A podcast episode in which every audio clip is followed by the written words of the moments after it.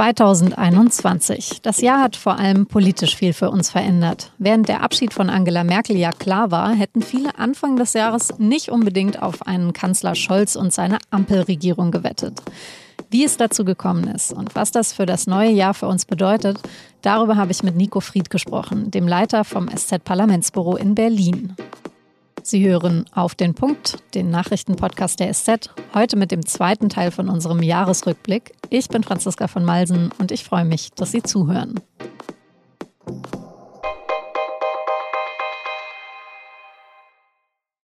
Es ist das Jahr 2 der Corona-Pandemie und Wahlkampfjahr. Für die SPD tritt Olaf Scholz an. Das hatte die SPD schon im Sommer 2020 verkündet, als erste der Parteien. Im Wahlkampf dieses Jahr spricht Olaf Scholz dann vor allem von Respekt vor der Arbeit. Respekt. Deshalb setze ich mich dafür ein, dass in dieser Gesellschaft wieder mehr Respekt herrscht. Für die Union läuft das Jahr erstmal zäh an und geht dann auch ziemlich zäh weiter. Erst mit der knappen Wahl von Armin Laschet zum Parteivorsitzenden, dann die historisch schlechten Ergebnisse bei den Landtagswahlen in Baden-Württemberg und Rheinland-Pfalz und das alles nur sechs Monate vor der Bundestagswahl. Markus Söder, der verpasst keine Chance, das der Schwesterpartei öffentlich vorzuhalten. Wir werden nicht mit dem Schlafwagen im September die Bundestagswahl bestehen können, sondern wir brauchen für die Zeit jetzt eine klare Richtung, eine klare Strategie. Nach einem harten Machtkampf setzt sich allerdings nicht Markus Söder in der Union durch als Kanzlerkandidat, sondern Armin Laschet. Ich danke Markus Söder dafür, dass er die Unterstützung zugesagt hat. Ganz anders, weil zumindest nach außen von Anfang an einvernehmlich verkünden die Grünen ihre Entscheidung. Aber am Ende kann es nur eine machen. Ich trete an für Erneuerung. Naja, und der Rest des Jahres ist auch schon fast Geschichte. Olaf Scholz und die SPD gewinnen die Wahl. Ich freue mich, so viele hier zu sehen. Und natürlich freue ich mich über das Wahlergebnis, das die Bürgerinnen und Bürger.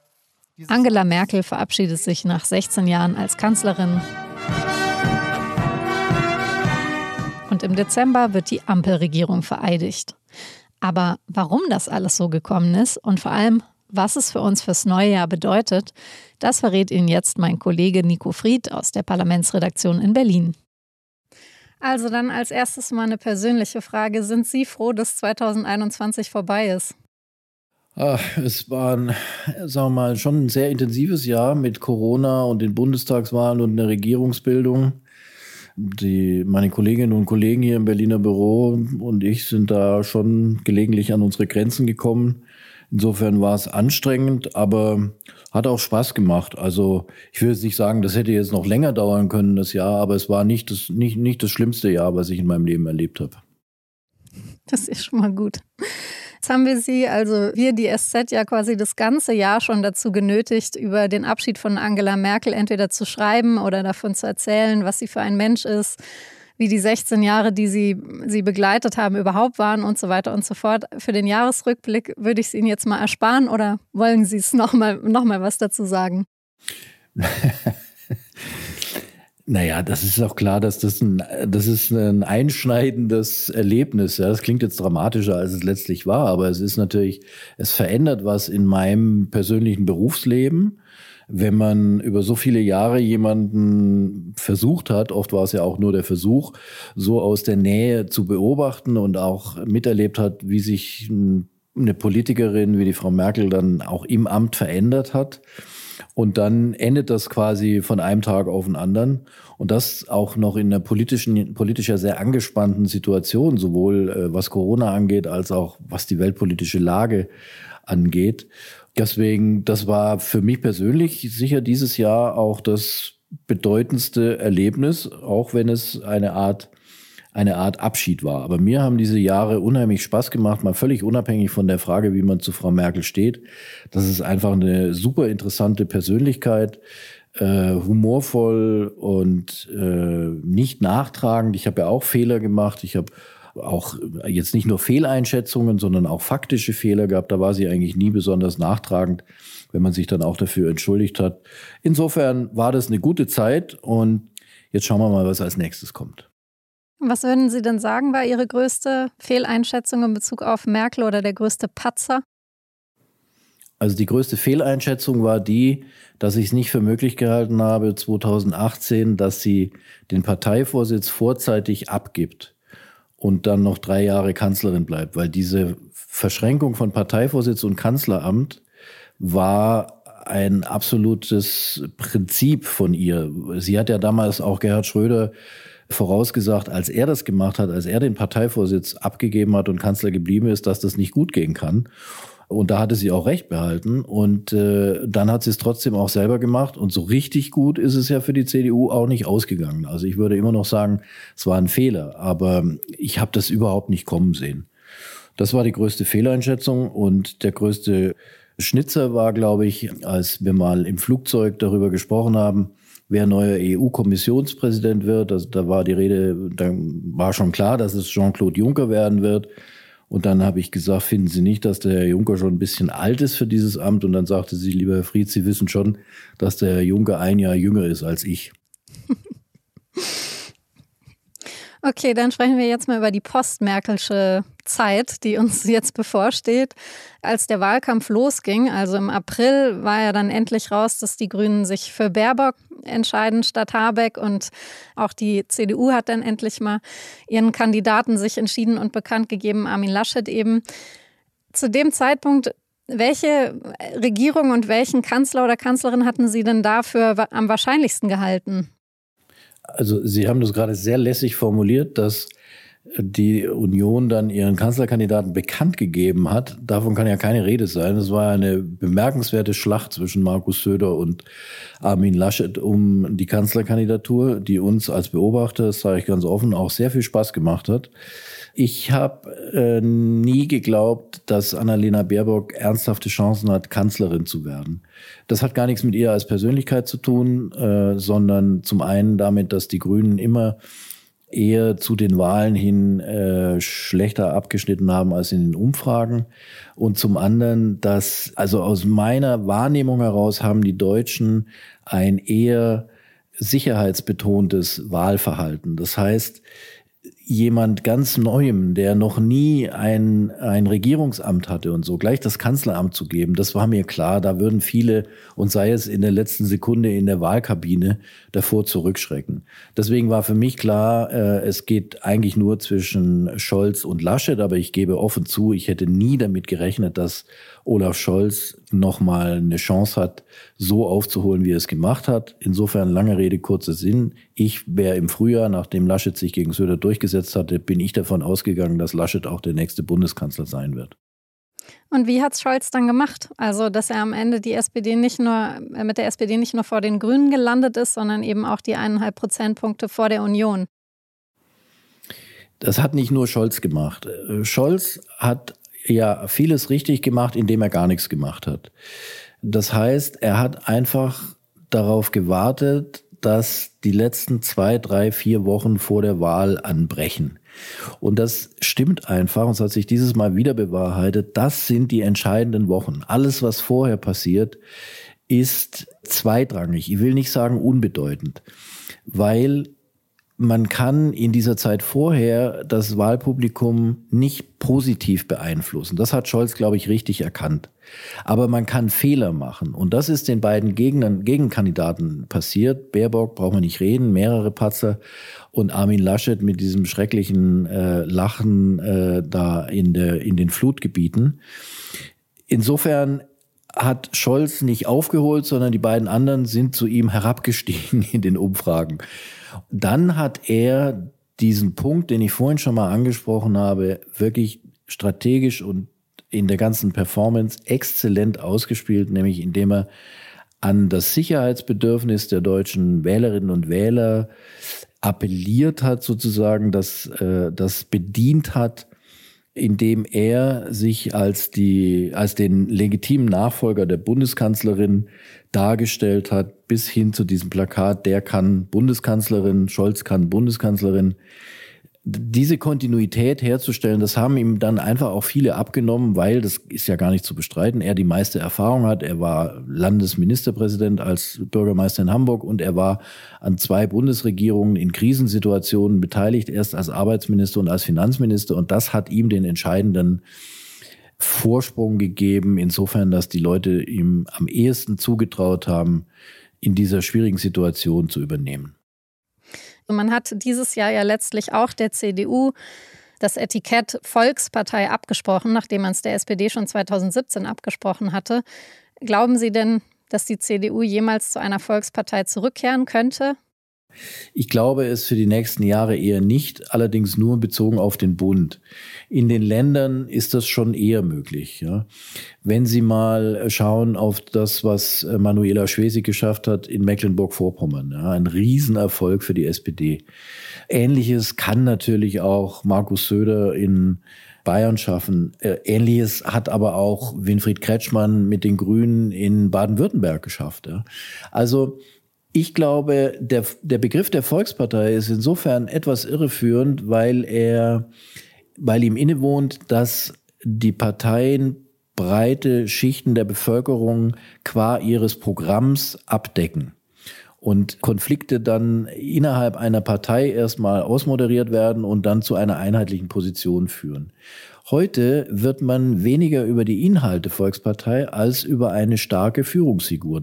Und wenn da einer ist oder eine, dem oder der viele in der Bevölkerung, und zwar aus unterschiedlichen sozialen Schichten, egal welcher Herkunft sie sind, vertrauen, dann kann man über einen Spitzenkandidaten, eine Spitzenkandidatin auch wieder Volkspartei werden.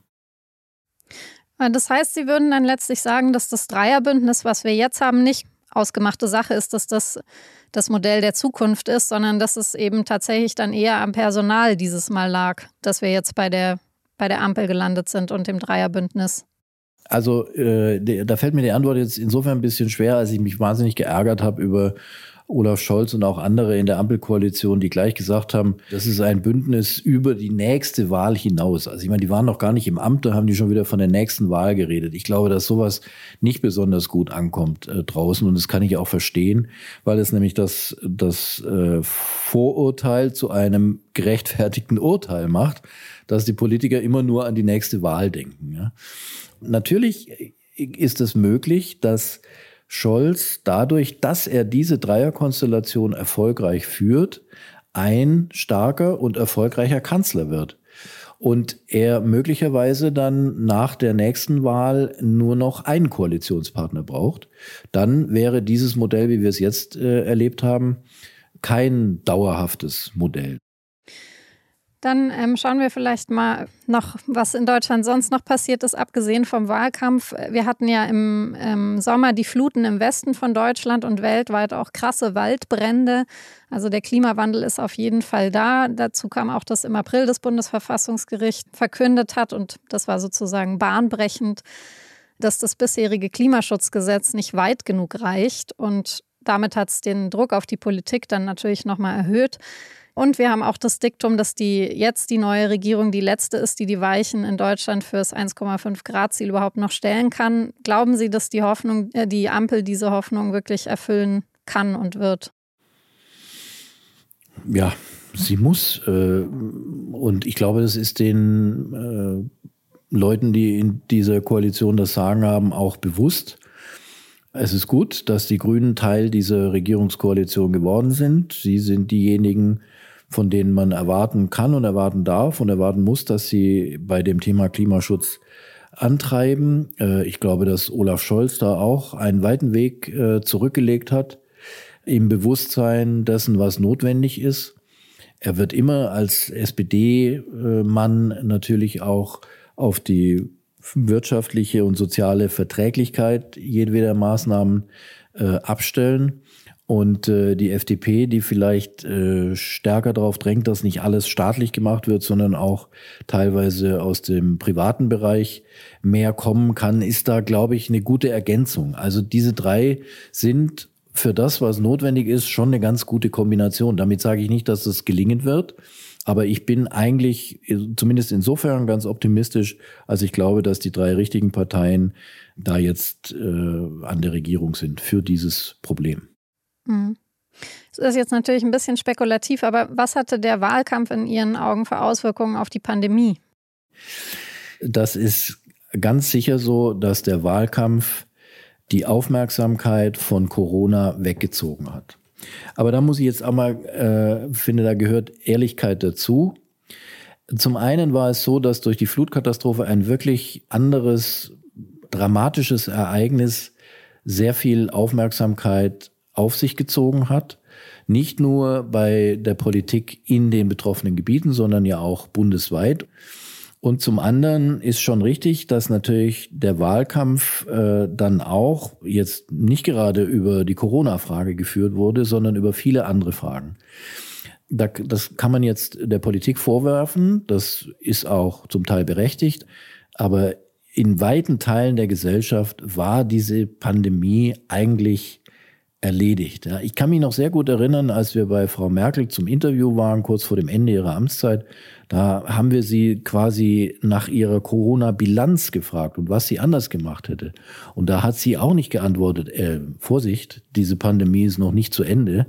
Das mache ich ihr nicht zum Vorwurf. Ich sage das nur, sowohl wir in der Frage als auch die Politik in der Antwort waren irgendwie in so einem Stadium, ja, kann schon noch mal ein paar Fälle mehr geben, aber dass es noch mal so hoch kommt, wie es jetzt passiert ist, sage ich ganz ehrlich, ich hatte das nicht auf der Rechnung und würde jedem Politiker und jeder Politikerin, die auch im Wahlkampf standen, das zugestehen, dass, äh, dass man da sich auch mal auf andere Dinge konzentriert hat.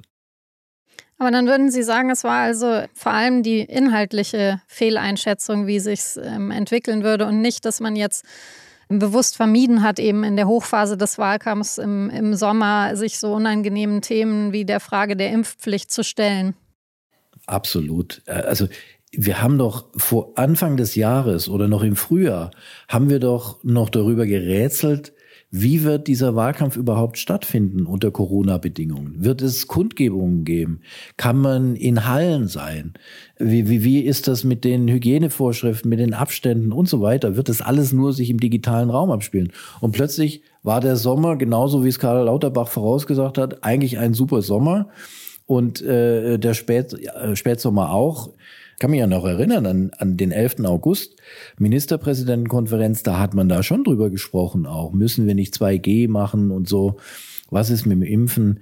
Und da war einfach eine Mehrheit der Ministerpräsidenten überhaupt nicht auf dem Trichter, jetzt die Leute schon wieder mitten im Spätsommer mit äh, Corona Vorschriften zu behelligen. Also das war eine ganz eindeutige Stimmungslage. Da muss man übrigens Markus Söder in Schutz nehmen, dem ja viel vorgeworfen wird, auch zu Recht jetzt äh, teilweise. Aber an der Stelle war er äh, schon vorsichtiger. Dann vielleicht noch kurz zum Management von Corona in der neuen Regierung. Was glauben Sie, sind wir da jetzt äh, besser oder schlechter dran mit ähm, Scholz und Karl Lauterbach, als wir es mit Merkel und Jens Spahn waren? Ich glaube, dass wir, was die Kanzler angeht, mit Merkel gut gefahren sind in Corona, auch äh, wenn sie sich nicht überall durchsetzen konnte. Aber äh, sie hat da, glaube ich, schon über die zwei Jahre unterm Strich das Bewusstsein für die Gefahren immer frühzeitig geschärft. Olaf Scholz hat da bestimmt eine Menge auch gelernt und wird sicher auch eher vorsichtig sein. Das zeichnet sich ja jetzt schon ab. Jetzt Karl Lauterbach ersetzt Jens Spahn. Jens Spahn ist immer aus meiner Sicht zu sehr Politiker gewesen in dem Sinne, dass er immer scharf drauf war, positive Nachrichten zu verkünden. Ja. Deswegen sind da auch Versprechungen bei rausgekommen, die er dann nicht halten konnte. Und so macht man sich natürlich seinen Ruf auch kaputt. Und bei Karl Lauterbach ist es ja genau andersrum. Er steht ja im Ruf, äh, immer gewarnt zu haben, immer gemahnt zu haben, auch übertrieben zu haben und übrigens auch äh, hatte auch er hatte natürlich Fehleinschätzungen, was das Boostern zum Beispiel angeht, was er jetzt so forciert. Aber das klang vor ein paar Wochen noch ganz anders, auch bei ihm. Aber klar, da ist jetzt einer, der absolut im Stoff steht äh, und jetzt Minister ist und jetzt muss er zeigen, dass er das auch politisch umsetzen kann und dann wird man sehen, ob es hilft, die Pandemie dann wirklich zu überwinden. Eine weitere große Aufgabe, die, die ja jetzt auf die neue Regierung zukommt, ist das Vertrauen in die Politik wieder zu stärken. Olaf Scholz hat im Wahlkampf äh, viel von Respekt gesprochen. Gleichzeitig nimmt der Hass und die Hetze im Netz ja immer noch zu und marschieren jetzt mittlerweile Corona-Demonstranten und Impfgegner auch vor äh, den Wohnungen von Politikerinnen und Politikern auf. Wie will Scholz das denn machen mit äh, mehr Respekt und äh, Verständigung in der Gesellschaft oder bleibt das einfach ein frommer Wunsch? Hm. Ich glaube, da muss man aufpassen, dass man sauber trennt. Die Vokabel Respekt, die Olaf Scholz im Wahlkampf immer wieder benutzt hat und auch heute noch nutzt, auch in seiner ersten Regierungserklärung, bezieht sich vor allem darauf, dass es aus seiner Sicht keine höher und minderwertigen zum Beispiel Berufe gibt oder Lebensentwürfe, ja, sondern dass ein Akademiker oder Journalisten oder Kassierer, Krankenpflegerinnen alle ihren Wert in der Gesellschaft haben. Das ist sozusagen die Ausgangslage dessen, was er mit Respekt meint. Und das muss sich dann aber auch, und nur dann kann es politisch auch glaubwürdig werden, äh, auswirken dahingehend, dass, dass diese Wertschätzung auch konkret spürbar wird, ja, bis hin zu Gehaltszahlungen bei, in den Pflegeberufen, das ist ja viel diskutiert worden und auch in anderen Bereichen. Das ist die politische Aufgabe. Und das andere ist die Frage, wie geht man mit Leuten um, die zum Beispiel bei dieser, in dieser Impffrage komplett, ja, absondern und das einfach nicht wollen, ja selbst da, glaube ich, kann man noch Respekt haben. Es, jedem ist es zumindest jetzt noch freigestellt, ob er sich impfen lassen will oder nicht. Aber, und das finde ich, hat Olaf Scholz in seiner Regierungserklärung gut gesagt, es kann nicht sein, dass eine verschwindende Minderheit dann mit Gewalt, mit Drohungen, mit Hass versucht, der ganz klaren, überwiegenden Mehrheit der Bevölkerung ihren Willen aufzuzwingen. Dagegen muss man vorgehen. Dagegen gibt's aber auch Mittel des Rechtsstaats, mit denen man da vorgehen kann, und die müssen eben angewendet werden. Ja, gleichzeitig kann man beides ja insofern schon zusammenbringen, als dass ich den Eindruck habe, dass eben also praktisch die, der Ernst der Lage in der Politik und auch in der medialen Verbreitung wirklich erst ankommt, wenn eben die Leute vor den Wohnungen von Politikerinnen und Politikern stehen. Und äh, wenn davor irgendeine Kassiererin äh, bedroht wird, weil sie jemanden bittet, die Maske aufzusetzen, dann bekommen wir es eben nicht so mit. Das stimmt, wobei, also gebe ich Ihnen absolut recht. Es ist aber auch nicht alles äh, eine politische Aufgabe, sondern wenn man sieht, dass eine Kassiererin von irgendeinem Idioten angemault wird, weil der seine, seine Maske nicht aufsetzen will, sind wir alle auch selbst gerufen und berufen, der Kassiererin zu helfen.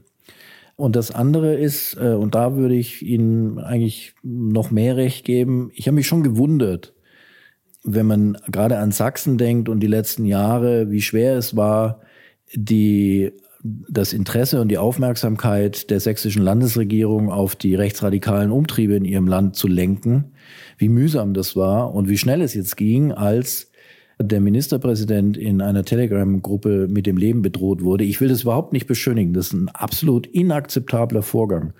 Aber wie schnell da mit Razzien und äh, allen äh, polizeilichen Mitteln reagiert wurde, was ich richtig finde, äh, hat mich schon ich sag's mal vorsichtig, beeindruckt. Und ich würde mir wünschen, dass das in anderen Bedrohungslagen auch so stattfindet.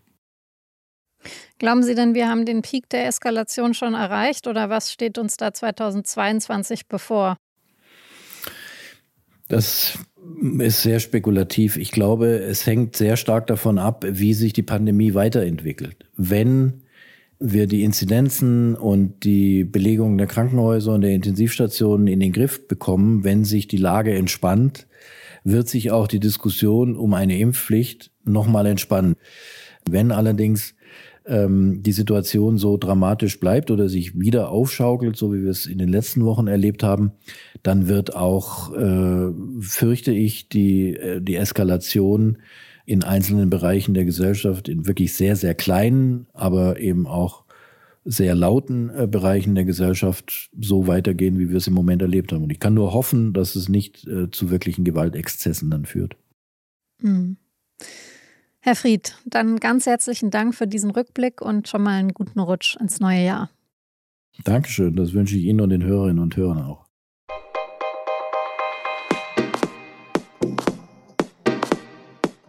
Auch im Rest der Welt ist 2021 viel passiert. Im Januar stürmen Trump-Anhänger das Kapitol und im August erreichen uns die dramatischen Bilder vom Flughafen in Kabul.